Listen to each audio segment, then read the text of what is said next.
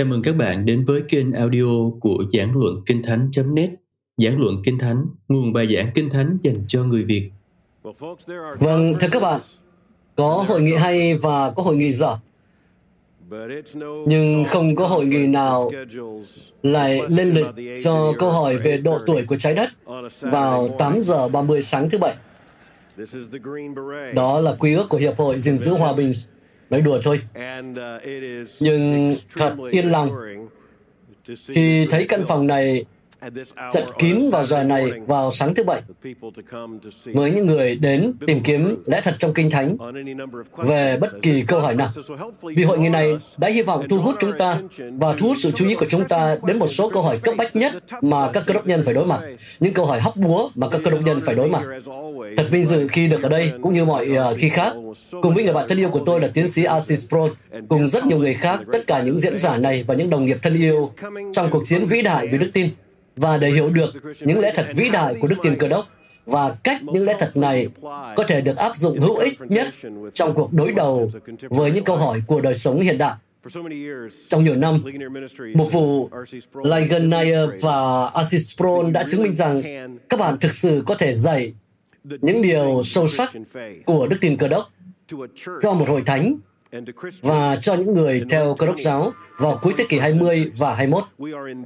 Chúng ta mang ơn một mô hình giảng dạy trung thành như vậy.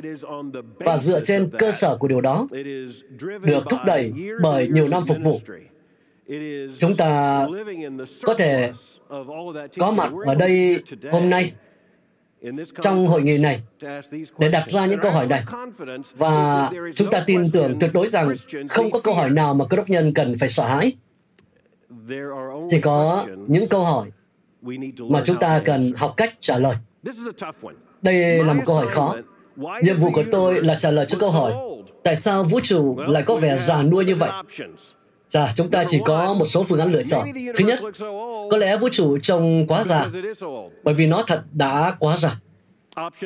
Phương án số 2, có thể vũ trụ trông có vẻ rất già, nhưng thực ra nó không quá già như vẻ ngoài của nó. Có lẽ có thể có tùy chọn thứ ba và nhiều lựa chọn ra từ đó. Đó là bạn chỉ cần nói rằng chúng ta không thể trả lời câu hỏi ấy. Hoặc có thể có một số người nói rằng câu hỏi đó không quan trọng. Nhưng tôi sẽ đề xuất với bạn sáng nay rằng câu hỏi này cực kỳ quan trọng. Và đó là câu hỏi mà chúng ta phải sẵn sàng đưa ra câu trả lời. Tôi muốn mời các bạn cùng tôi mở trong sáng thế ký chương 1. Chúng ta không dám tìm cách trả lời cho câu hỏi này nếu không tìm đến lời của Chúa trước. Ban đầu, Đức Chúa Trời dựng nên trời đất, và đất là vô hình và trống không, sự mờ tối ở trên mặt vực. Thần Đức Chúa Trời vận hành trên mặt nước. Đức Chúa Trời phán rằng, phải có sự sáng thì có sự sáng. Đức Chúa Trời thấy sáng là tốt lành, bèn phân sáng ra cùng tối. Đức Chúa Trời đặt tên sự sáng là ngày, sự tối là đêm. Vậy có buổi chiều và buổi mai, ấy là ngày thứ nhất. Đức Chúa Trời lại phán rằng phải có một khoảng không ở giữa nước, đảng phân rẽ nước cách với nước. Ngài làm nên khoảng không, phân rẽ nước ở dưới khoảng không, cách với nước ở trên khoảng không. Thì có như vậy. Đức Chúa Trời đặt tên khoảng không là trời. Vậy có buổi chiều và buổi mai, ấy là ngày thứ nhì. Đức Chúa Trời lại phán rằng những nước ở dưới trời phải tụ lại một nơi và phải có chỗ khô cạn bày ra thì có như vậy. Đức Chúa Trời đặt tên chỗ khô cạn là đất, còn nơi nước tụ lại là biển. Đức Chúa Trời thấy điều đó là tốt lành. Đức Chúa Trời lại phán rằng đất phải xanh cây cỏ, cỏ kết hột giống, cây trái kết quả, tùy theo loại mà có hột giống trong mình trên đất. Thì có như vậy, đất xanh cây cỏ, cỏ kết hột tùy theo loại, cây kết quả có hột trong mình tùy theo loại. Đức Chúa Trời thấy điều đó là tốt lành. Vậy có buổi chiều và buổi mai, ấy là ngày thứ ba. Đức Chúa Trời lại phán rằng phải có các vì sáng trong khoảng không trên trời, đặng phân ra ngày với đêm, và dùng làm dấu để định thời tiết ngày và năm, lại dùng làm vì sáng trong khoảng không trên trời để soi xuống đất, thì có như vậy. Đức Chúa Trời làm nên hai vì sáng lớn, vì lớn hơn để cai trị ban ngày, vì nhỏ hơn để cai trị ban đêm. Ngài cũng làm các ngôi sao. Đức Chúa Trời đặt các vì đó trong khoảng không trên trời, đặng soi sáng đất, đặng cai trị ban ngày và ban đêm, đặng phân ra sự sáng với sự tối. Đức Chúa Trời thấy điều đó là tốt lành, vậy có buổi chiều và buổi mai, ấy là ngày thứ tư. Đức Chúa Trời lại phán rằng, nước phải sinh các vật sống cho nhiều, và các loài chim phải bay trên mặt đất trong khoảng không trên trời. Đức Chúa Trời dựng nên các loài cá lớn, các vật sống hay động nhờ nước mà sanh nhiều ra, tùy theo loài và các loài chim hay bay tùy theo loài. Đức Chúa Trời thấy điều đó là tốt lành. Đức Chúa Trời ban phước cho các loài đó mà phán rằng hãy sanh sản thêm nhiều, làm cho đầy dãy dưới biển. Còn các loài chim hãy sanh sản trên đất cho nhiều. Vậy có buổi chiều và buổi mai, ấy là ngày thứ năm. Đức Chúa Trời lại phán rằng đất phải sanh các vật sống tùy theo loài, tức súc vật, côn trùng và thú rừng, đều tùy theo loài. Thì có như vậy. Đức Chúa Trời làm nên các loài thú rừng tùy theo loài, súc vật tùy theo loài, và các côn trùng trên đất tùy theo loài. Đức Chúa Trời thấy điều đó là tốt lành. Đức Chúa Trời phán rằng, chúng ta hãy làm nên loài người như hình ta và theo tượng ta, đặng quản trị loài cá biển, loài chim trời, loài súc vật, loài côn trùng bò trên mặt đất và khắp cả đất.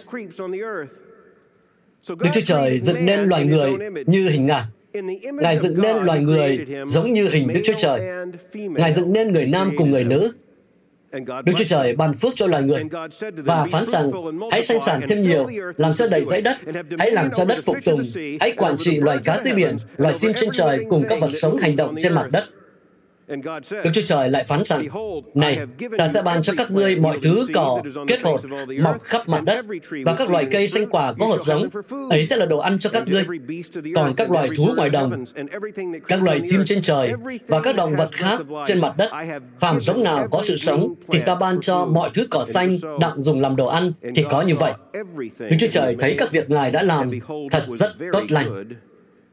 Vậy có buổi chiều và buổi mai, ấy là ngày thứ sáu. Như vậy, trời đất và muôn vật đã được sáng tạo xong. Ngày thứ bảy, Đức Chúa Trời hoàn tất các công việc Ngài đã làm. Vì thế, vào ngày thứ bảy, Ngài nghỉ. Ngài đã làm xong mọi công việc. Ngài ban phước cho ngày thứ bảy và thánh hóa ngày đó. Vì vào ngày đó, Ngài nghỉ sau khi đã làm xong mọi công việc sáng tạo. Đây là lời của Chúa. Những gì chúng ta có ở đây trong sáng thế ký chương 1 câu 1 đến chương 2 câu 3 là một mô hình sáng tạo có tuần tự, một kế hoạch đơn giản. Việc đọc trực tiếp văn bản sẽ cho chúng ta biết 7 ngày 24 giờ, 6 ngày 24 giờ hoạt động sáng tạo và một ngày cuối cùng của sự nghỉ ngơi thiêng liêng. Đó là sự đồng thuận đã không gặp rắc rối của Hội Thánh Cơ đốc cho đến đầu thế kỷ 19 không hẳn là hoàn toàn nhất trí. Không phải lúc nào cũng không có tranh cãi nhưng đó là sự đồng thuận áp đảo không gặp rắc rối của hội thánh cho đến bình minh của thế kỷ 19 Bốn thách thức lớn đối với cách đọc sách sáng thế ký truyền thống đã xuất hiện trong khoảng 200 năm qua. Việc đầu tiên trong số này là việc phát hiện ra hồ sơ địa chất.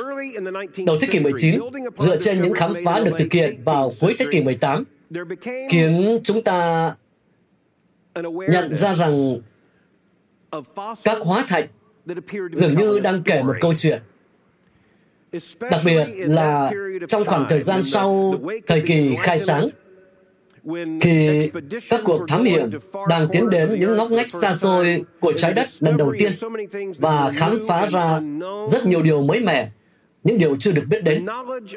Kiến thức về một hồ sơ hóa thạch và các tầng khác nhau của trầm tích hóa thạch đã được biết đến và kiến thức đó bắt đầu ăn sâu vào tâm trí của những người được nuôi dưỡng trong nền văn hóa cơ đốc và đã được dạy về lẽ thật cơ đốc.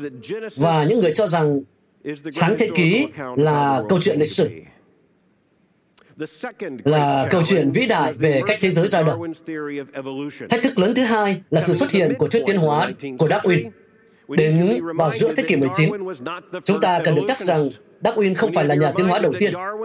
Chúng ta cần được chắc rằng Darwin không phải là đã lên đường tiến đến đảo Beagle mà không có định kiến về những gì ông đang tìm kiếm, hoặc không có giả thuyết nào về cách sự sống xuất hiện trong tất cả sự đa dạng phong phú và chuyên biệt của nó. Darwin đã tiến hành chuyến thám hiểm của mình để chứng minh thuyết tiến hóa, một lý thuyết dựa trên hồ sơ hóa thạch và các suy luận khác, đã bắt đầu thuyết phục một số người trong nền văn minh phương Tây. Buổi bình minh của thuyết tiến hóa đặt ra một thách thức trực tiếp đối với cách giải thích truyền thống về sáng thế ký và còn nhiều hơn thế như chúng ta sẽ thấy. Thách thức lớn thứ ba về sự hiểu biết truyền thống về sáng thế ký xảy ra do việc khám phá ra những nét tương đồng trong những câu chuyện ở cận đông cổ đại với lời tường thuật của sáng thế ký.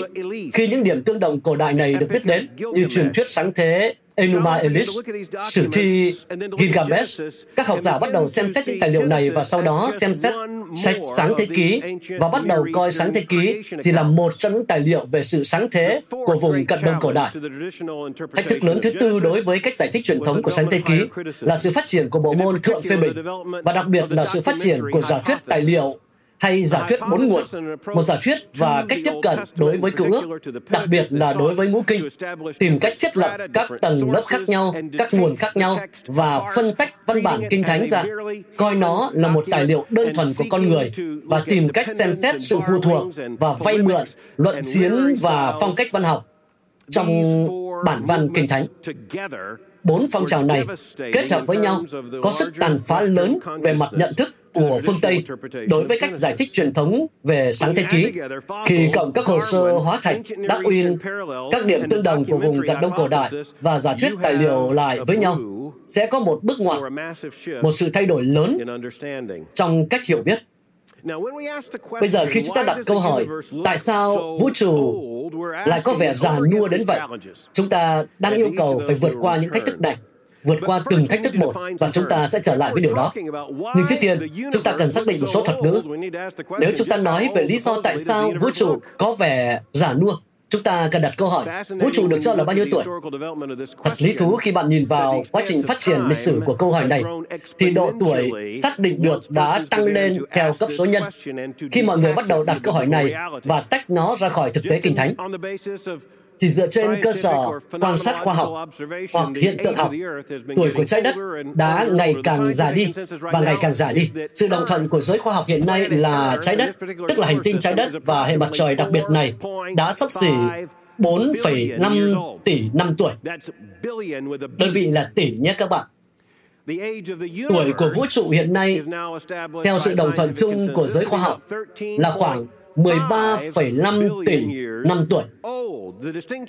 Sự khác biệt giữa tuổi của vũ trụ và tuổi của trái đất là do tuổi của vũ trụ được truy ngược trở lại đến sự xuất hiện giả định của vụ nổ lớn Big Bang và với dữ liệu phóng xạ và với phép ngoại suy vật lý về sự giãn nở của vũ trụ, giả định rằng sẽ phải mất 13,5 tỷ năm để tạo ra vũ trụ này.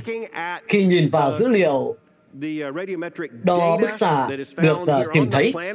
Còn trên hành tinh cụ thể này, các nhà khoa học hiện nay hướng tới các mảnh vỡ từ thiên thạch hơn là bất cứ thứ gì được coi là đã xuất hiện từ trong chính trái đất và ước tính trái đất đã khoảng 4,5 tỷ năm tuổi.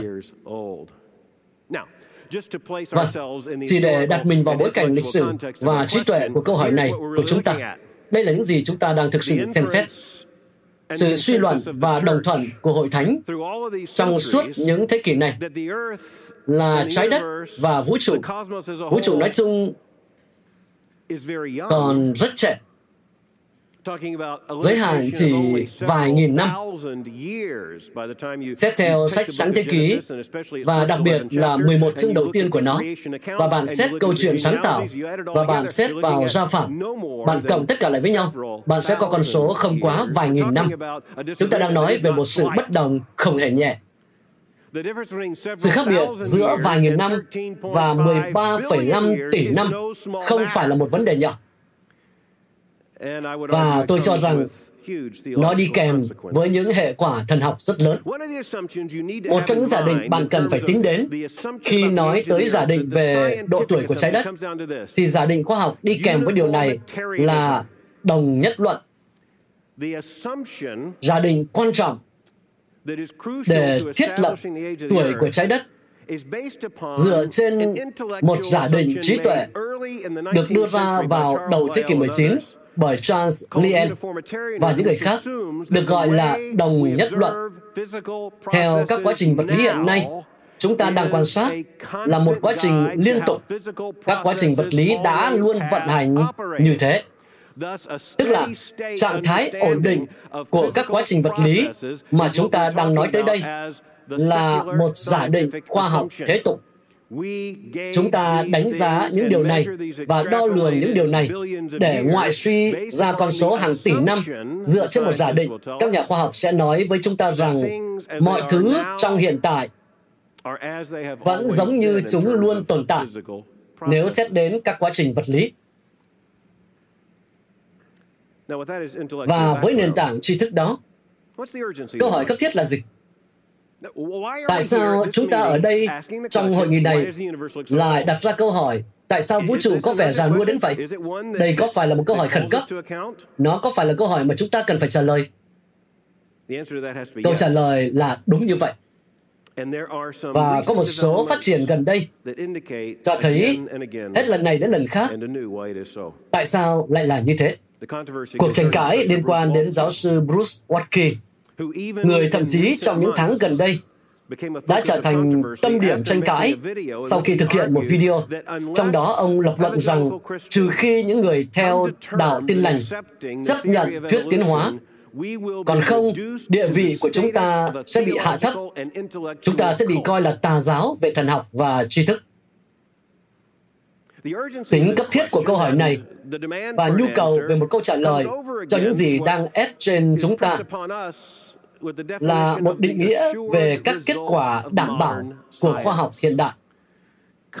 Chúng ta thường xuyên được nhắc nhở một thực tế là khoa học ngày nay đã trình bày cho chúng ta một kiến thức, những kiến thức chắc chắn, xác quyết mà chúng ta phải đưa ra câu trả lời.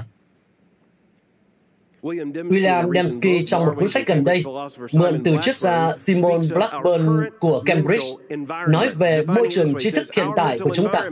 Định nghĩa nó theo cách này, ông ấy nói, môi trường tri thức của chúng ta là môi trường xung quanh những ý tưởng mà qua đó chúng ta hiểu về thế giới. Như giáo sư Dembski đã nói rõ trong lập luận của mình, môi trường tri thức hiện tại mà chúng ta đang sống và đọc, trò chuyện và giao tiếp, giảng và làm chứng cho phúc âm là một môi trường tri thức được định hình bởi giả định tri thức rằng thế giới đã rất dài. Để nói chuyện trong cuộc đối đầu với môi trường tri thức hiện tại đó, người ta ngụ ý phải trả một cái giá đáng kể.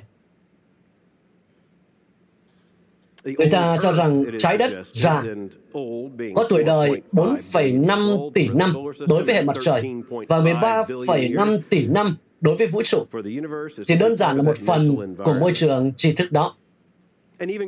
Và sự cấp bách, thậm chí còn lớn hơn, được thúc đẩy bởi sự xuất hiện của chủ nghĩa vô thần mới, Richard Dawkins, Daniel Dennett, Sam Harris, Christopher Hitchens, ba trong số bốn kỵ sĩ của chủ nghĩa vô thần mới này là các nhà khoa học và hai trong số họ đã thành danh trong việc bảo vệ các hình thức thuyết tiến hóa cực đoan nhất nhưng đang được nhiều người theo nhất trong giới khoa học. Richard Dawkins là tác giả của cuốn sách Gen vị kỷ. Và chính Richard Dawkins đã gợi ý rằng thuyết Darwin là thứ cho phép ông ta trở thành một người vô thần được thỏa mãn về trí tuệ trong lập luận mới của họ được đưa ra cách rất mạnh mẽ họ lập luận rằng sự tiến hóa là chiếc đinh cuối cùng đóng lên nắp quan tài của chủ nghĩa hữu thần. Và họ đang khẳng định rằng những phát hiện và kết luận chắc chắn của khoa học hiện đại không chỉ khiến sách sáng thế ký, mà toàn bộ thuyết hữu thần đều không thể khả thi. Trong cuốn sách mới của mình, cuộc biểu diễn lớn nhất trên đất, Richard Dawkins đã đi xa đến mức gợi ý rằng những người phủ nhận thuyết tiến hóa nên bị khinh miệt về mặt trí tuệ và bị gạt ra ngoài lề như những người phủ nhận nạn diệt chủng người Do Thái. Ông nói, gọi tiến hóa chỉ là một học thuyết, là theo định nghĩa khoa học phức tạp, chứ còn thực sự ra đó là một sự thật, một sự thật mà theo ông ta thì không một người thông minh nào có thể phủ nhận được. Là còn có sự xuất hiện của thế giới quan tiến hóa và quyền bá chủ của nó trong giới tinh hoa tri thức rộng hơn. Chủ nghĩa vô thần mới xuất hiện cùng với Daniel Dennett trong cuốn sách Ý tưởng nguy hiểm của Darwin gợi ý rằng thuyết tiến hóa được ông gọi là một loại axit phổ quát. Tôi phải nói với bạn, mọi học sinh trung học đều biết chính xác ông ta đang nói về điều gì. Daniel Dennett kể hồi ông ấy còn học cấp 2, và ông ấy đã tưởng tượng ra một loại axit phổ quát. Đây là một loại axit mạnh đến mức không gì có thể chứa nó được. Cho axit đó vào bình chứa, nó tiêu hủy luôn bình chứa. Sau đó, nó tiêu hủy toàn bộ lớp học khi nó được tạo ra trong phòng thí nghiệm. Và sau đó, nó tiêu hủy toàn bộ môi trường giấc mơ của mọi học sinh cấp 2. Và sau đó, nó tiếp tục tiêu hủy và tiêu hủy và tiêu hủy cho đến khi cuối cùng không gì còn lại. Daniel Dennett nói rằng khoa học chưa bao giờ phát hiện ra một loại axit thực sự có tính chất vật lý đó. Nhưng ông cho rằng thuyết tiến hóa của Darwin về mặt trí tuệ là tương đương với một loại axit phổ quát. Nó phá hủy mọi thứ sau khi nó thức dậy. Nó hoàn toàn xác định lại mọi hiểu biết về cuộc sống và ý nghĩa của cuộc sống. Và tôi cho rằng, theo nghĩa đó, thì ông ấy đã đúng. Thuyết tiến hóa theo Darwin là kẻ hủy diệt lớn nhất của ý nghĩa, không chỉ ý nghĩa của sách sáng thế, mà còn của hầu hết mọi chiều kích trong cuộc sống. Thế nhưng bối cảnh cho chuyện này lại còn là sự hoảng loạn trong giới tinh hoa văn hóa và trí thức. Ở Hoa Kỳ và ngày càng nhiều ở Anh và châu Âu và xa hơn nữa, giới tinh hoa trí thức đang phát điên. Họ đang gãi đầu trong sự hoài nghi. Làm thế nào mà sau cuộc cách mạng Darwin, sau sự bá chủ của thuyết tiến hóa trong các ngành khoa học mà đa số người Mỹ vẫn bác bỏ thuyết tiến hóa. Điều đó đang khiến họ mất tập trung.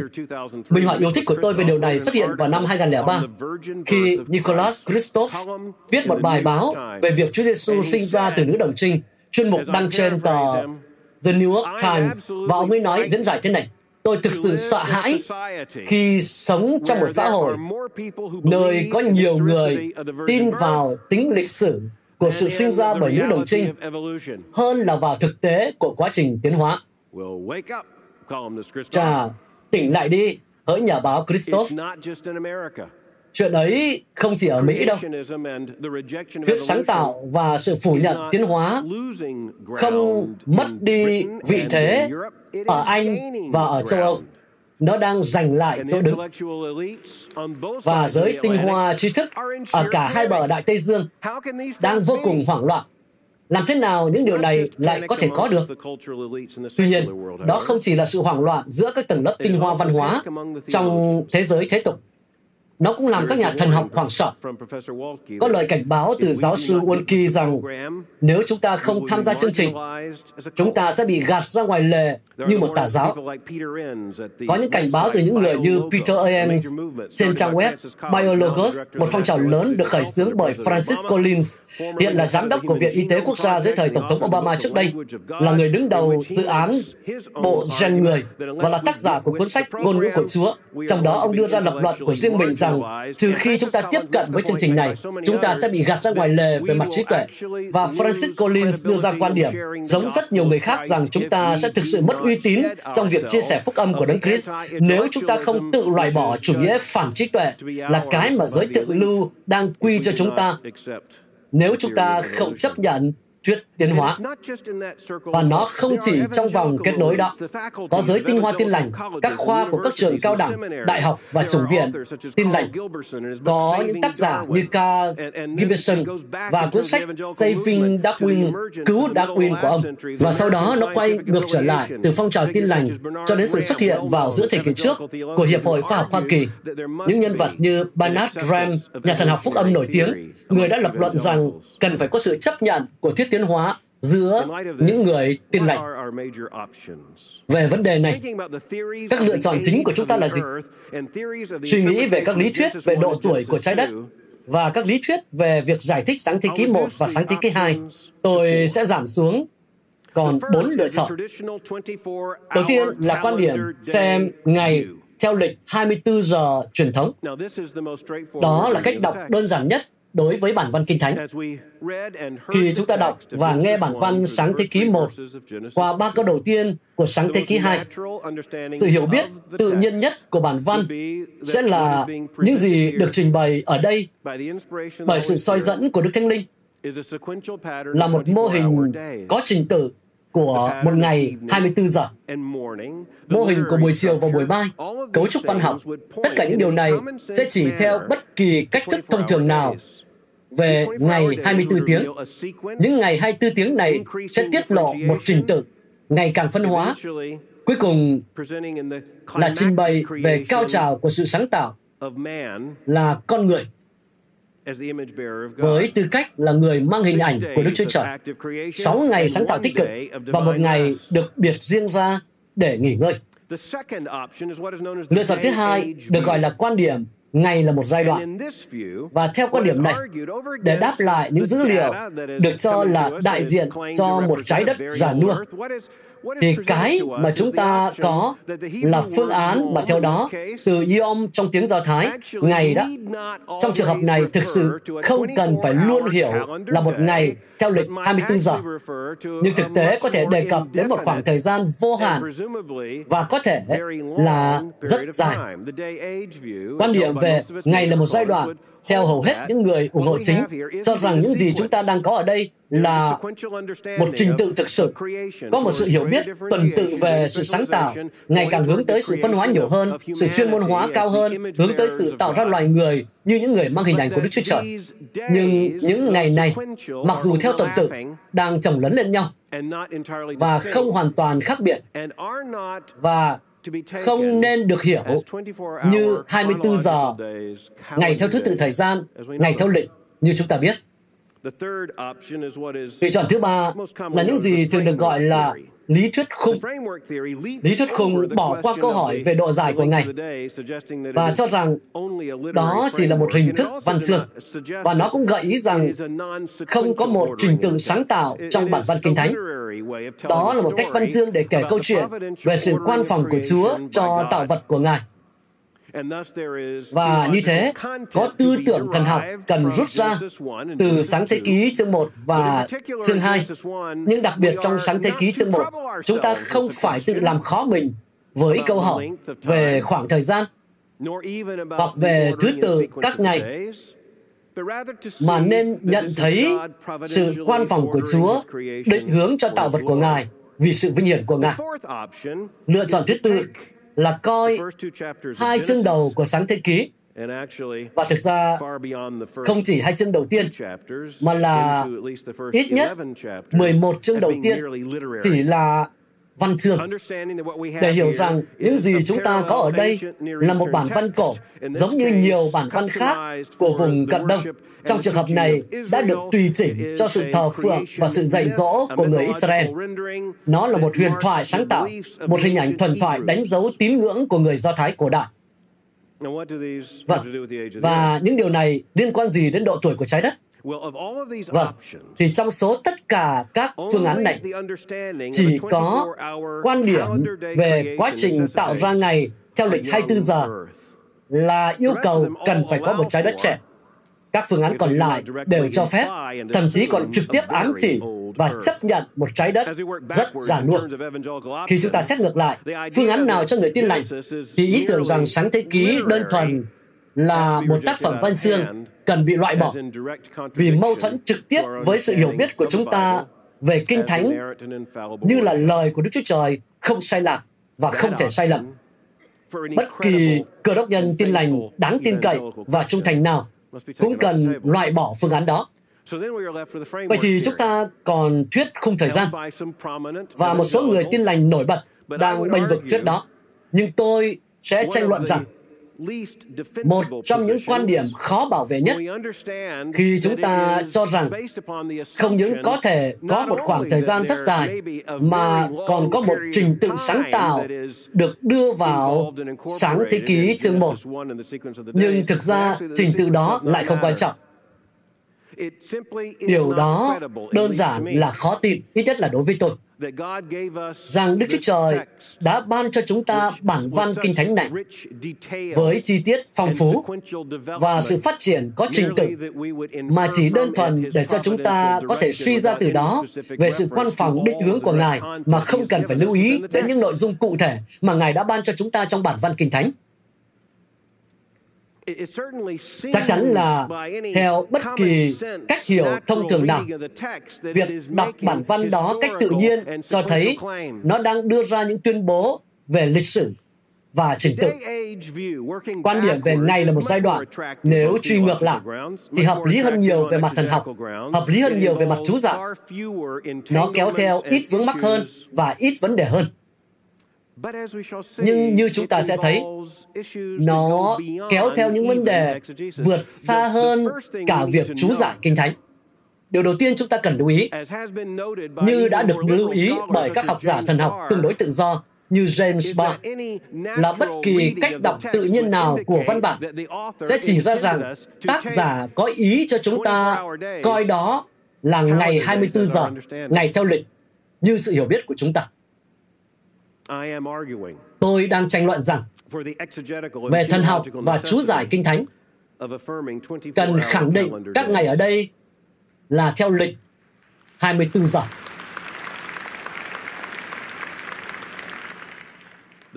Vấn đề đầu tiên chúng ta lưu ý là vấn đề về tính toàn vẹn của Kinh Thánh. Và chúng ta phải thừa nhận rằng những người theo quan điểm ngày là một giai đoạn hoặc quan điểm tương tự với nó và những người tranh luận về một trái đất giàn nua trong trường mực nào đó họ là đồng nghiệp của chúng ta trong phong trào truyền bá tin lành đều khẳng định tính không sai lạc của kinh thánh họ đang tìm cách như vậy trong cách không vi phạm tính không sai lạc của Kinh Thánh.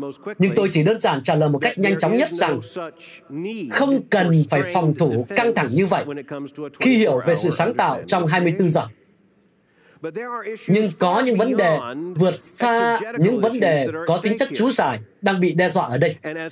Và vì thời gian ngắn ngủi, tôi muốn gợi ý rằng điều thiếu sót nhất trong phong trào truyền bá tin lành ngày nay là việc xem xét đến những mất mát về thần học của việc bảo lưu quan điểm một trái đất giả. Toàn bộ cuộc trò chuyện này đang bị thiếu mất hoặc bị gạt ra ngoài lề trong giới tin lành rộng hơn ngày nay.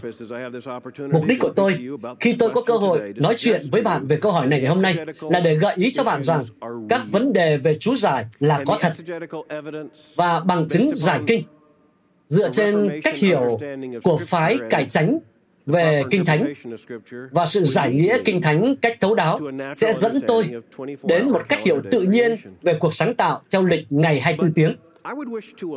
Nhưng tôi muốn cho phép chỉ để thảo luận và cân nhắc rằng có thể chúng ta đã đọc quá nhiều từ bản văn về vấn đề này, rằng có thể chúng ta đang tiếp cận đoạn kinh thánh này với định kiến rằng một ngày ở đây là phải 24 tiếng, và do đó chúng ta cần nghe những lời cảnh báo đến với chúng ta từ những người giữ quan điểm ngày là một giai đoạn và một vũ trụ giả, rằng chúng ta có thể đang tạo ra một vấn đề trí tuệ ở đây vào cuối thời hiện đại mà không cần thiết.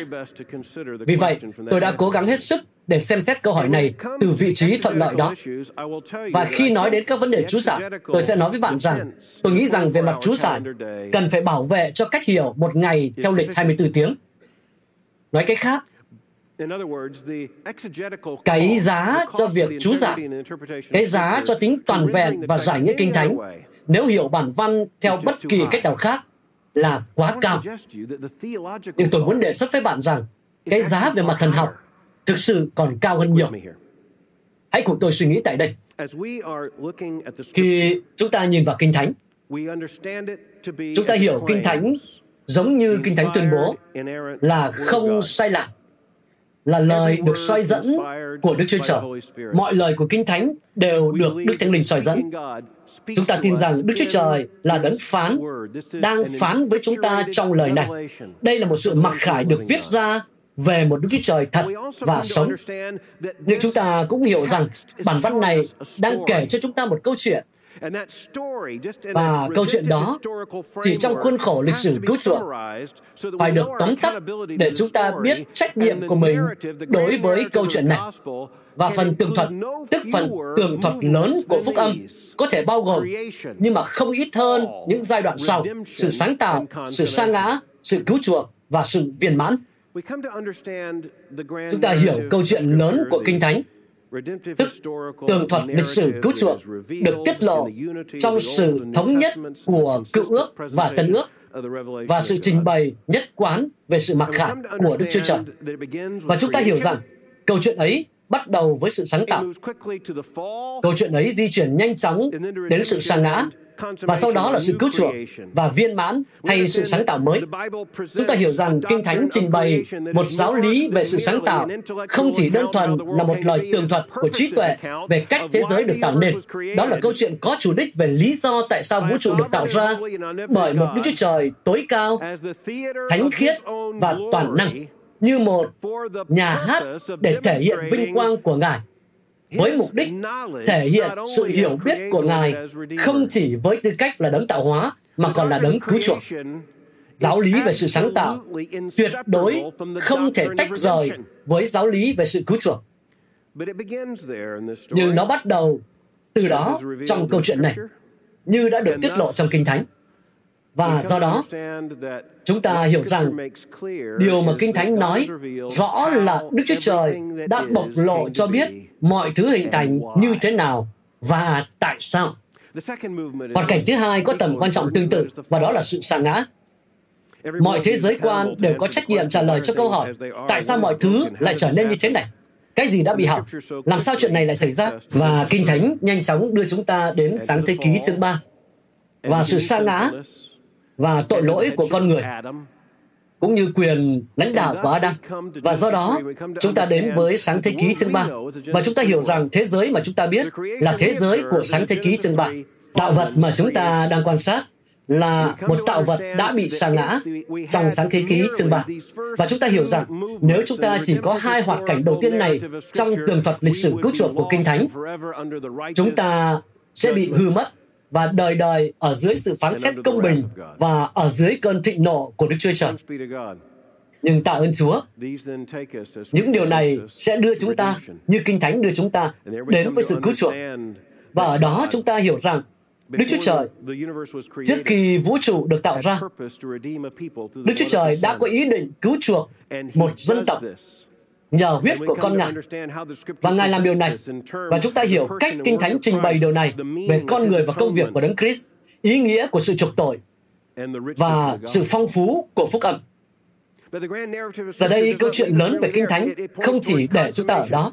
Nó hướng tới sự viên mãn, sự phán xét cuối cùng, Jerusalem mới, trời mới, đất mới. Nó hướng tới sự trị vì của Đức Chúa Trời, được thể hiện vào cuối lịch sử, trong phần kết của thời đại này. Nó chỉ cho chúng ta một thời điểm mà mọi mắt đều khô và mọi giọt nước mắt đều được lau đi đến sự phán xét cuối cùng. Về một định mệnh kép giữa thiên đàng và địa ngục. Nó hướng chúng ta đến một sự sáng tạo mới, đến một trời mới và đất mới, không chỉ đơn thuần là sự tái lập của Eden, mà là một cái gì đó vĩ đại hơn rất nhiều. Vì trong sự sáng tạo mới, Đức Chúa Trời không chỉ được biết đến là đấng tạo hóa, mà còn là đấng tạo hóa và đấng cứu chuộc. Sự vinh hiển của Ngài còn trở nên lớn hơn bội phần bởi sự hiện hữu của chúng ta, bởi sự kiện chúng ta biết Ngài trong tư cách là những kẻ đã được mua bằng giá, được chuộc bằng huyết của trên cỏ. Điều quan trọng là chúng ta phải nhớ trách nhiệm khai trình của mình đối với câu chuyện đó. Vì điều này đặt ra một số câu hỏi trọng tâm, cụ thể là hai câu hỏi. Đầu tiên là tính lịch sử của Adam.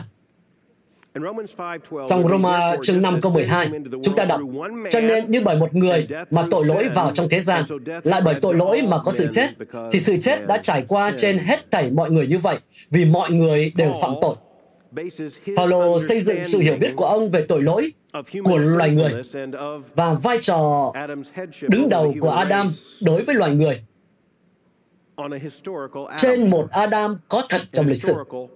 Một sự sa ngã có thật trong lịch sử. Adam có thể, mà thật ra tôi tin câu hỏi cấp bách nhất là về tính lịch sử của Adam và Eva và tính lịch sử của sự sa ngã. Cách hiểu về trái đất già có những phức tạp nghiêm trọng bởi vì trái đất già không chỉ được hiểu là trái đất già mà thôi. Suy luận rằng nó già dựa trên những bằng chứng nhất định cũng đang kể một câu chuyện. Các hóa thạch cũng đang kể một câu chuyện. Và câu chuyện mà chúng đang kể là đã có hàng triệu và thực sự là hàng tỷ năm trước khi Adam xuất hiện.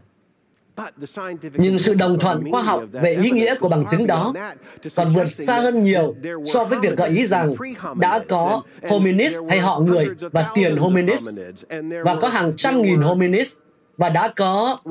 Vâng, hay nói theo cách này, vẫn có thể chấp nhận theo cách hiểu hàng tỷ năm về Adam lịch sử, về sự sáng tạo đặc biệt của loài người, nhưng nó đòi hỏi sự can thiệp tùy ý của Đức Chúa Trời vào một quá trình rất dài, hàng tỷ năm, trong đó, tại một thời điểm nào đó, Đức Chúa Trời đã đơn phương hành động để tạo ra Adam và Eva. Eva ra khỏi Adam. Điều đó kèm theo với những vướng mắc nghiêm trọng về trí tuệ. Nó thực sự khó khăn, như được phản ánh bằng thực tế trong cuộc trò chuyện hiện nay về độ tuổi của trái đất, đang đòi hỏi phải tái định nghĩa Adam là ai. Thật thú vị khi tôi nghiên cứu về vấn đề này. Tôi thực sự ngạc nhiên khi thấy có khá nhiều người tin lành trước đây đã nhìn thấy điều này và đã chấp nhận nó. Trong phần bình giải về thư Roma, John Stott thực sự gợi ý rằng Adam là một họ người hay là hominid đã có sẵn mà Đức Chúa Trời đã nhận nuôi theo một cách đặc biệt và từ loài Homo sapiens hay là người tinh khôn, Đức Chúa Trời đã cấy ghép hình ảnh của Ngài, khiến cho Adam trở nên đặc biệt giống với hình ảnh của Ngài bằng cách khiến Adam có linh hồn và tạo ra trong Adam không chỉ là người tinh khôn Homo sapiens mà cả người mang hình ảnh của Chúa, Homo divinus. Hãy chỉ hình dung trong giây lát. Điều đó sẽ đòi hỏi chúng ta phải tin những gì nếu xét về thần học. Nó đòi hỏi phải có những Homo sapiens, không phải là những người mang hình ảnh của Chúa. Nó đòi hỏi một cách hiểu về Adam được nhận làm con hơn là sự sáng tạo đặc biệt ra Adam. Dennis Alexander trong cuốn sách mới của ông. Sáng tạo hay tiến hóa, chúng ta có phải chọn không?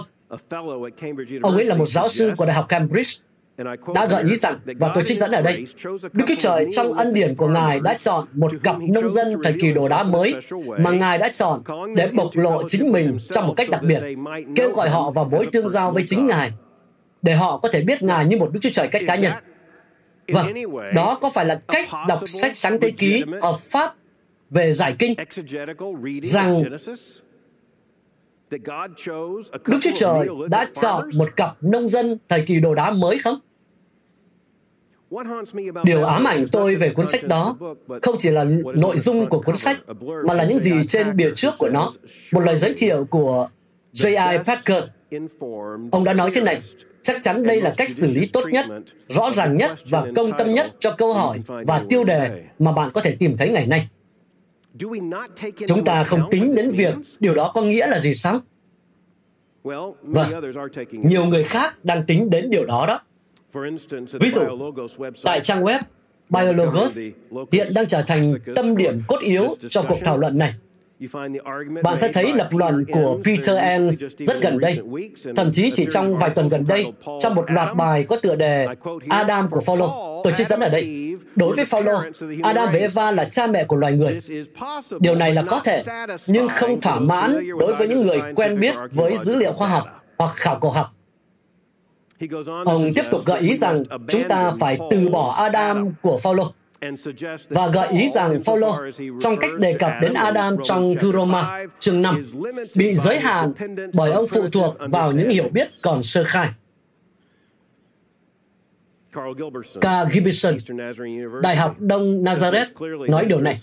Rõ ràng là lịch sử của Adam và Eva và sự sa ngã của họ khỏi ân điển khó có thể hòa hợp với lịch sử kinh thánh. Ông ấy nói thế này, ví dụ người ta có thể tin rằng vào một thời điểm nào đó, điều ông ấy nói tiếp theo là bác bỏ giả thuyết Stott có nêu trên. Mong bạn nghe đây, điều tôi muốn bạn hiểu từ chuyện này là việc giữ theo quan điểm này thực sự không mang lại cho bạn bất kỳ lợi thế nào. Nói cách khác, nếu bạn đang cố gắng hòa hợp với tư duy thế tục hiện đại và bạn đang cố gắng gặp gỡ với giới tinh hoa trí tuệ giữa đường, thì bạn hãy đoán xem họ sẽ không gặp bạn nửa đường đâu. Hãy lắng nghe tiếp này. Chẳng hạn, người ta có thể tin rằng vào một thời điểm nào đó, trong lịch sử tiến hóa, Đức Chúa Trời đã chọn hai người từ một nhóm người đang tiến hóa, cho họ hình ảnh của Ngài và đưa họ vào vườn Eden, nơi mà họ đã nhanh chóng biến chất vì phạm tội. Nhưng giải pháp này là không thỏa mãn yêu cầu. Nó giả tạo và chắc chắn không phải như những gì mà tác giả sáng thế ký dự định. Đó là nhận xét không phải của một người bảo vệ sáng, sáng thế ký, mà đang bảo vệ thuyết tiến hóa và cố gắng loại bỏ khả năng xảy ra những thứ mà một số người tự nhận mình là theo đạo tin lành đang cố gắng tuyên bố cách hiểu về trái đất già là rất khó để hòa hợp với một Adam lịch sử như đã được trình bày không chỉ về sáng thế ký mà còn trong thư Roma. Nó đòi hỏi một tuyên bố độc đoán rằng Đức Chúa Trời đã tạo ra Adam như một hành động đặc biệt trong một sự sáng tạo của Ngài. Và điều đó gây ra nhiều khó khăn về mặt chú giải lẫn cách hiểu về lịch sử cứu chuộc trong Kinh Thánh. Điều đó trở nên rõ ràng hơn khi xem xét vấn đề lớn thứ hai đang bị đe dọa ở đây, đó là sự sa ngã. Chúng ta hiểu từ sáng thế ký chương 3 và toàn bộ tường thuật của Kinh Thánh và từ các bản văn như Roma chương 8 rằng những gì chúng ta biết trên thế giới ngày nay như thảm họa, thảm họa thiên nhiên, động đất, sự hủy diệt do núi lửa phun, đau đớn, chết chóc, bạo lực, ăn thịt loài khác, tất cả là những kết quả của sự sa ngã. Chúng ta sẽ gặp phải những vấn đề lớn. nếu chúng ta cố gắng giải thích sự sa ngã và hiểu về sự sa ngã lịch sử trong quan điểm trái đất giặc. Điều này rõ ràng nhất khi nói đến tội lỗi của Adam. Có đúng như Phaolô lập luận rằng khi tội lỗi đến thì sự chết đã đến không? Và chỉ cần nhớ rằng nếu trái đất thực sự già nua và chúng ta suy luận rằng trái đất già là nhờ các dữ liệu khoa học. Các dữ liệu khoa học cũng khẳng định rằng rất lâu trước khi Adam xuất hiện, nếu thực sự có sự công nhận về một Adam lịch sử. và chắc chắn là rất lâu trước khi có khả năng phạm tội của Adam. đã có tất cả những hậu quả của tội lỗi mà Kinh Thánh quy cho là do sự sa ngã. và không quy cho bất cứ điều gì trước sự sa ngã. Và chúng ta không chỉ nói về cái chết của một người, mà chúng ta đang nói về cái chết của hàng triệu, của hàng tỷ đối tượng. Một số người kiên định với thuyết trái đất già nua khi giải quyết câu hỏi này cho thấy rằng điều mà Phaolô thực sự đang nói về, điều mà Kinh Thánh tuyên bố là khi tội lỗi xảy đến thì sự chết thuộc linh đã đến. Nhưng tôi muốn gợi ý cho bạn rằng đó là một tuyên bố rất khó để dung hòa với toàn bộ Kinh Thánh. Vì toàn bộ ý tưởng rằng trước khi có loài người và chắc chắn là trước khi có Homo sapiens hay người tinh khôn và trước khi có Adam và trước khi có tội lỗi đã có tất cả các hậu quả của tội lỗi được viết ngược lại. Trước tiên, hãy để tôi chỉ ra rằng không một cơ đốc nhân nào chỉ đọc kinh thánh thôi mà lại có thể đi đến một kết luận như vậy. Và một khi bạn cố gắng đi đến kết luận đó, thật sự rất khó để hòa hợp với kinh thánh, với câu chuyện lớn về tin lành. Có ý nghĩa gì khi chỉ về vương quốc và sự viên mãn của vương quốc, chẳng hạn như khi cừu và sư tử sẽ ở bên nhau, nằm cạnh nhau. Nếu như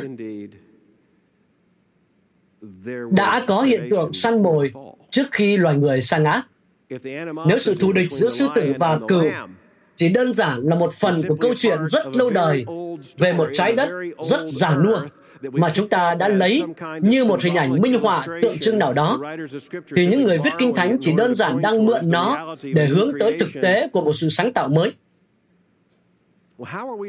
Vậy thì làm sao chúng ta hiểu được Kinh Thánh?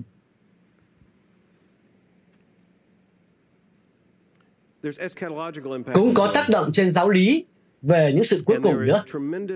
Và có một sự căng thẳng thần học lớn khi cố gắng tách rời giáo lý về sự cứu chuộc khỏi cách hiểu trực diện về lời tường thuật trong Kinh Thánh về công cuộc sáng tạo. Chúng ta được nhắc nhở về mức độ chặt chẽ của chúng với nhau. Chúng ta được nhắc nhở rằng John Calvin dạy chúng ta rằng sự hiểu biết về Đức Chúa Trời là sự hiểu biết về Đức Chúa Trời trong tư cách là đấng tạo hóa và đấng cứu chuộc. Mệnh lệnh được đưa ra đối với chúng ta không phải là mới. Và phần lớn ngôn ngữ được sử dụng để đối đầu với các cơ đốc nhân ngày nay về câu hỏi này đều quay ngược trở lại với Galilei. Galilei đã nói về hai cuốn sách. Khi tự bảo chữa, ông nói về sách Kinh Thánh và sách Thiên nhiên, gợi ý rằng người tin Chúa phải chịu trách nhiệm trước cả hai cuốn sách. Và đó là một lập luận rất hấp dẫn. Đó là một lập luận hấp dẫn, bởi vì chúng ta hiểu rằng chính Kinh Thánh cho chúng ta biết rằng có sự mặc khải tự nhiên hay mặc khải phổ quát. Trong Roma chương 1, Phaolô đi xa hơn khi nói với chúng ta rằng không chỉ Đức Chúa Trời đã bày tỏ chính Ngài trong tạo vật, mà còn trong tạo vật, ngay cả những thuộc tính vô hình của Ngài cũng cần được nhìn thấy rõ ràng. Có một cuốn sách gọi là cuốn sách thiên nhiên. Chúng ta thực sự học hỏi được nhiều điều từ nó. Chúng ta học được rất nhiều hiểu biết thông thường, những lẽ thật quan sát được từ việc nhìn vào cuốn sách thiên nhiên. Chúng ta không chỉ được phép, nhưng vì chúng ta là môn đồ của Chúa Giêsu Christ, vì chúng ta là những người nhờ ân điển của Đức Chúa Trời đã nhận biết Ngài là đấng tạo hóa, chúng ta được giao cho trách nhiệm trí tuệ để hiểu biết trái đất này, vũ trụ này và tất cả mọi thứ bên trong nó. Cái mà chúng ta có thể gọi là cuốn sách của thiên nhiên, bởi vì chúng ta có thể hiểu rằng Đức Chúa Trời đã mặc khải qua thiên nhiên để chúng ta có thể hiểu được. Nhưng rõ ràng là có một vấn đề. Và một lần nữa chúng ta quay trở lại với sự sa ngã, bởi vì Phaolô nói rõ rằng mặc dù Đức Chúa Trời đã bày tỏ chính Ngài trong thiên nhiên để không có ai có thể bảo chữa được, nhưng vì tầm nhìn của chúng ta bị lu mờ, vì thị giác của chúng ta bị hư hỏng, chúng ta không còn có thể nhìn thấy rõ ràng những gì ở đó nữa. Các tầng trời đã giao truyền sự vinh hiển của Đức Chúa Trời, nhưng tội lỗi của con người từ chối nhận ra những gì hiển nhiên rõ ràng. Can Vanh nói điều đó theo cách này trong quyển 1. Ông ấy nói, kiến thức này bị vùi dập hoặc bị hư hỏng, phần là do ngu dốt, phần là do ác ý. Vũ trụ đang kể một câu chuyện, và những người theo cơ đốc giáo đã khẳng định rằng vũ trụ đang kể một câu chuyện. Herbert Butterfield, nhà sử gia khoa học vĩ đại, chỉ ra rằng cơ đốc giáo là mầm bóng cho sự trỗi dậy của khoa học hiện đại, bởi vì người cơ đốc tin tưởng rằng Chúa đã tạo ra thế giới để con người có thể nhận biết trong phương diện trí tuệ.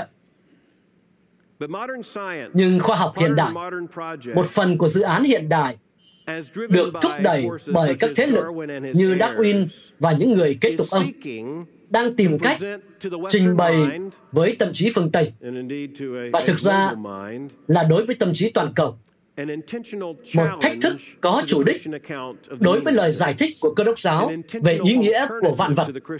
Đó là một sự thay thế có chủ đích cho thế giới quan cơ đốc và phúc âm cơ đốc. Thuyết tiến hóa là trung tâm của thần thoại thế tục vĩ đại vì vậy, đó là lý do tại sao nó được những người như Richard Dawkins vô cùng trân trọng. Là người xin nhắc lại, đã nói rằng chính thuyết Darwin cho phép con người trở thành những người vô thần được thỏa mãn về trí tuệ. Ông ta đã nói như thế.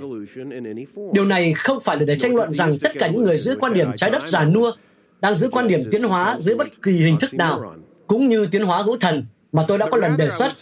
Nó là một phép nghịch hợp, hoàn hảo. Nhưng đúng hơn, điều mà tôi muốn gợi ý là thuyết trái đất già nua sẽ đi kèm với những phức tạp về thần học và chú giải mà tôi tin rằng cuối cùng là không thể vượt qua được. Sẽ không công bằng khi nói rằng một quan điểm trái đất già không thể giữ được một Adam lịch sử. Nhưng ý là quan điểm ấy không thể giữ một Adam lịch sử nếu không có những bước suy luận tùy tiện về trí tuệ và kèm theo những vướng mắc thần học đắt giá.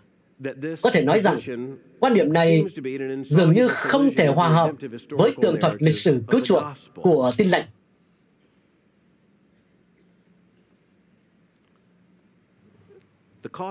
Cái giá phải trả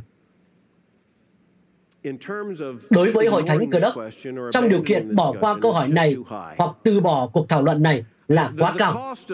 Cái giá để đối diện với câu hỏi này cũng rất tốn kém. Nó có thể rất tốn kém bởi vì nó có thể tạo ra sự căng thẳng và xung đột và tranh cãi mà tôi đề xuất rằng tránh né điều đó sẽ phải trả giá bằng uy tín của chính chúng ta. Hai cuốn sách Chúng ta cần nhận ra rằng thảm họa xảy ra khi sách thiên nhiên hoặc sự mặc khải phổ quát được sử dụng theo cách lấn át kinh thánh hay mặc khải đặc biệt. Và đó là nguồn cơn của cuộc thảo luận này. Chúng ta sẽ không có cuộc thảo luận này ngày hôm nay. Đây sẽ không phải là một trong những câu hỏi hấp búa mà cơ đốc nhân đặt ra. Nếu những câu hỏi này không được đặt ra cho chúng ta bởi những người cho rằng sự mặc khải phổ quát rằng thực sự là sách của tự nhiên đang trình bày cho chúng ta điều gì đó về mặt bằng chứng thuyết phục bằng chứng thuyết phục đó là mạnh mẽ và đáng tin cậy đến mức chúng ta phải xây dựng lại và hình dung lại sự hiểu biết của chúng ta về bản văn kinh thánh. Chúng ta cần suy nghĩ sâu sắc hơn về vấn đề này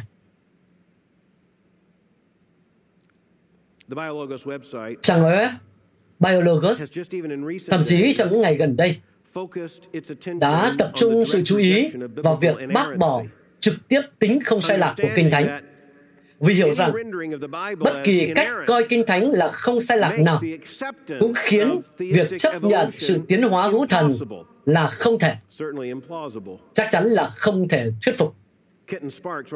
Kenton Sparks viết trên trang web đó rằng gợi ý rằng người tin lành về mặt trí tuệ đã tự thu mình vào một góc, rằng chúng ta đã tự đặt mình vào một đỉnh cao trí tuệ với sự hiểu biết của chúng ta về tính không sai lạc của Kinh Thánh. Ông gợi ý rằng Kinh Thánh thực sự nên được công nhận là có chứa sai lầm về lịch sử, thần học và đạo đức. Peter Enns, một trong những người đóng góp thường xuyên nhất cho trang web này, gợi ý rằng chúng ta phải hiểu rằng khi nói đến nhiều tuyên bố khoa học, tuyên bố lịch sử, thì những người viết Kinh Thánh rõ ràng là đã sai. Thưa các anh chị em, phương tiện giải cứu trí tuệ duy nhất của chúng ta, thưa các anh chị em, là Đức Chúa Trời đấng đang phán. Đấng phán với chúng ta trong Kinh Thánh bằng mặc khải đặc biệt. Và chính Kinh Thánh, lời bền vững không thể sai lạc của Đức Chúa Trời, vượt trội những kết luận của mặc khải phổ quát và phải là như vậy. Nếu không, chúng ta sẽ phải đối mặt với sự phá hủy toàn bộ tin lành về mặt trí tuệ.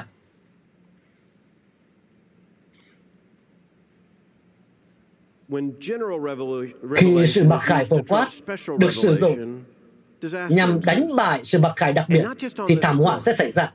Và không chỉ ở điểm số này, nó không chỉ dựa trên câu hỏi về tuổi của trái đất, còn những câu hỏi khác thì sao? Kết quả chắc chắn của khoa học hiện đại có rất nhiều thứ được gói gọn trong phạm trù tinh thần đó, tuyên bố trí tuệ đó. Trước hết hãy nhớ rằng khoa học có thay đổi và đã trải qua nhiều thay đổi. Kết quả chắc chắn của khoa học hiện đại ngày nay rất có thể không phải là kết quả chắc chắn của khoa học hiện đại ngày mai. Và tôi có thể hứa với bà, không phải là kết quả chắc chắn của khoa học ngày hôm qua. Trên tờ New York Times thì vài ngày gần đây đã có một bài báo lớn về một hóa thạch cụ thể được cho là hominis hay người tinh khôn. Và chỉ khoảng một năm trước, chính tờ báo đó đã trình bày nó như một bằng chứng không thể chối cãi về một quỹ đạo tiến hóa nhất định của loài người. Bây giờ bạn có các nhà khoa học quay lại nói rằng chúng tôi thậm chí không tin rằng đó là hóa thạch hominids. Kết quả đảm bảo của khoa học hiện đại ư? Kết quả chắc chắn của khoa học hiện đại nói gì về sự phục sinh của Chúa Giêsu Christ từ kẻ chết? Kết quả chắc chắn của khoa học hiện đại ư? Kết quả chắc chắn của khoa học hiện đại về phương pháp luận theo chủ nghĩa tự nhiên là điều tuyệt đối thiết yếu đối với khoa học hiện đại. Nói gì về sự sinh ra của Chúa Giêsu từ nước đồng trinh? Các kết quả chắc chắn của khoa học hiện đại. Khoa học hiện đang tuyên bố cho chúng ta biết về xu hướng tình dục theo cách giải thích của một nhà vật lý học. Liệu Hội Thánh Cơ đốc có khiến cho sự hiểu biết của mình về tình dục con người và đạo đức tính dục thuận phục các kết quả chắc chắn của khoa học hiện đại không? Chúng ta sẽ phục tùng vũ trụ học hiện đại của chúng ta sao? Có phải chúng ta sẽ tiếp thu sự hiểu biết lịch sử cứu chuộc theo Kinh Thánh và đưa điều này đi thẩm vấn nhờ các kết quả chắc chắn của khoa học hiện đại? Để tôi gợi ý cho bạn, sự kết thúc của quá trình đó sẽ là một thảm họa thần học tuyệt đối. Nguyên tắc cải cách của Kinh Thánh bao gồm tuyên bố rằng Kinh Thánh là Norma, Normans, Gnostic, Non Normata, chuẩn mực của các chuẩn mực và không thể bị chuẩn hóa. Bất kỳ sự đầu hàng nào của điều đó trước bất kỳ câu hỏi nào đều dẫn đến thảm họa. Kết luận là có một sự va chạm trực diện ở đây. Có những người khẳng định không có vụ va chạm trực diện nào. Francisco A. Aguila, người vừa được giải thưởng Templeton nói rằng khoa học và tôn giáo không thể xung đột vì chúng đang trả lời cho hai câu hỏi khác nhau. Khoa học đang trả lời bằng cách nào, còn tôn giáo đang trả lời là ai và tại sao. Đó là một sự dễ dãi về mặt trí tuệ. Kinh Thánh khẳng định nhiều điều hơn là ai và tại sao, và bất kỳ cách đọc trung thực nào về sự đồng thuận khoa học hiện đại đều biết rằng Kinh Thánh cũng đang nói về ai và nói rất rõ ràng về lý do tại sao. Stephen Jay Gould, nhà cổ sinh vật học quá cố của Đại học Harvard, đã nói về cái mà ông gọi là song cầu không trùng lập. Ông nói rằng khoa học và tôn giáo không hề chồng chéo với nhau. Mỗi bên có thẩm quyền thẩm phán riêng và phạm vi kiến thức riêng và chúng không bao giờ chồng chéo. Vấn đề là chúng đã luôn chồng chéo lên nhau. Chúng thậm chí còn chồng chéo ngay trong các tác phẩm của chính Stephen Gould. Chúng ta không thể tách biệt ai và tại sao và cái gì. Như thể đó là những câu hỏi có thể phân tách về mặt trí tuệ. Cuốn sách mới của mình, Tại sao thuyết tiến hóa là đúng? Jerry Cole đã trích dẫn Michael Shermer ngay từ đầu. Người đã nói rằng Darwin quan trọng bởi vì sự tiến hóa quan trọng. Tiến hóa quan trọng vì khoa học quan trọng. Khoa học quan trọng bởi vì nó là câu chuyện ưu việt của thời đại chúng ta. Một câu chuyện sử thi về chúng ta là ai, chúng ta từ đâu và chúng ta sẽ đi đâu. Đối với tôi, có vẻ như ông ấy đang nói về lý do đấy chứ không chỉ về khi nào và cái gì. Tôi muốn đề nghị với bạn rằng, khi nói đến cuộc đối đầu giữa thuyết tiến hóa và phúc âm cơ đốc, chúng ta có một cuộc va chạm trực diện. Trong cuộc đối đầu giữa khoa học thế tục và kinh thánh, chúng ta có một cuộc va chạm trực diện. Tôi muốn đề nghị với bạn rằng, trách nhiệm của chúng ta là phải đưa ra câu trả lời khi chúng ta được hỏi tại sao vũ trụ có vẻ giản nua như vậy trong giới hạn của thời gian? chúng ta không thể xem qua mọi phương án và trả lời mọi câu hỏi phụ. nhưng tôi muốn gợi ý cho bạn rằng sự hiểu biết tự nhiên nhất từ kinh thánh và cách trả lời câu hỏi đó chính là điều này. vũ trụ có vẻ giản nua bởi vì đấng tạo hóa đã tạo ra nó đã tạo ra các tạo vật cách toàn vẹn khi Ngài tạo ra Adam, Adam không phải là một bảo thai. Adam đã là một người đàn ông. Ông ta có vẻ bề ngoài của một người đàn ông. Theo sự hiểu biết của chúng ta, thì đòi hỏi phải có thời gian để Adam giả đi. Nhưng quyền năng sáng tạo tối cao của Đức Chúa Trời thì không cần điều đó. Ngài đưa Adam vào vườn. Khu vườn ấy không chỉ chứa những hạt giống, đó là một khu vườn đã trưởng thành, màu mỡ, và béo tốt. Tường thuật sáng thế tuyên bố rõ ràng rằng Đức Chúa Trời đã tạo ra và làm cho mọi thứ trở nên toàn vẹn. Thứ hai rất nhanh thôi. Nếu tôi được hỏi tại sao vũ trụ có vẻ già nua như vậy, tôi phải nói rằng nó có vẻ già nua bởi vì nó mang chứng tích về những tác động của tội lỗi và làm chứng cho sự phán xét của Đức Chúa Trời. Nó chịu hậu quả của cơn đại hồng thủy và vô số thảm họa sau đó. Tôi muốn gợi ý cho bạn rằng theo Kinh Thánh, vũ trụ có vẻ giả nua vì, như Phaolô nói trong Roma chương 8, nó đang than thở và trong tiếng than thở, nó có vẻ giả nua. Nó cung cấp cho chúng ta bằng chứng thực nghiệm về thực tế của tội lỗi. Và ngay cả khi vũ trụ này là nhà hát cho sự vinh quang của Chúa, nó là nhà hát cho sự vinh quang của Chúa để chiếu bộ phim về sự cứu chuộc được diễn ra ở đây trên hành tinh này trong việc kể câu chuyện về tình yêu cứu chuộc của Chúa. Điều này có vẻ phù hợp với tuyên bố rằng độ tuổi 4,5 tỷ năm đối với trái đất và 13 tỷ năm tuổi đối với vũ trụ lớn hơn không? Mặc dù đó có thể không phải là câu hỏi đầu tiên và trọng tâm, nhưng đó là một câu hỏi không thể tránh khỏi. Và tôi muốn đề nghị với bạn rằng trong nỗ lực của chúng ta, chúng ta hãy trung thành nhất với Kinh Thánh và chịu trách nhiệm cao nhất với câu chuyện lớn của Phúc Âm. Một sự hiểu biết về tạo vật, xét theo quan điểm các ngày theo lịch 24 tiếng và một trái đất trẻ, dẫn đến ít phức tạp hơn nhiều, ít vấn đề thần học hơn và thực sự là cách đọc bản văn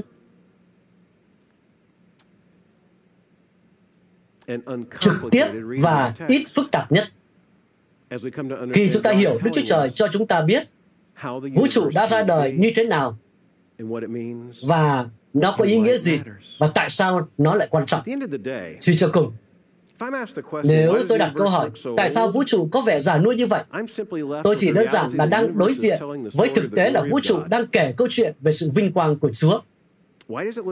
Tại sao trái đất có vẻ giả nuôi? Chẳng bất kỳ câu trả lời nào kỹ lưỡng hơn. Có lẽ chỉ có đấng thượng cổ mới biết. Và đó chính là nơi chúng ta ở lại. Và là nơi an toàn. Tạ ơn Chúa và nguyện Chúa ban phước cho bạn. Các bạn vừa nghe xong bài giảng được phát trên kênh audio của giảng luận Kinh Thánh. Kênh nhằm cung cấp cho các tín hữu và tôi tớ Chúa người Việt những bài giảng chọn lọc của các diễn giả kinh điển trong những thời đại khác nhau. Để biết thêm thông tin về chúng tôi, xin vui lòng truy cập trang web giảng luận kinh thánh.net. Xin chào và hẹn gặp lại các bạn trong những bài giảng tiếp theo.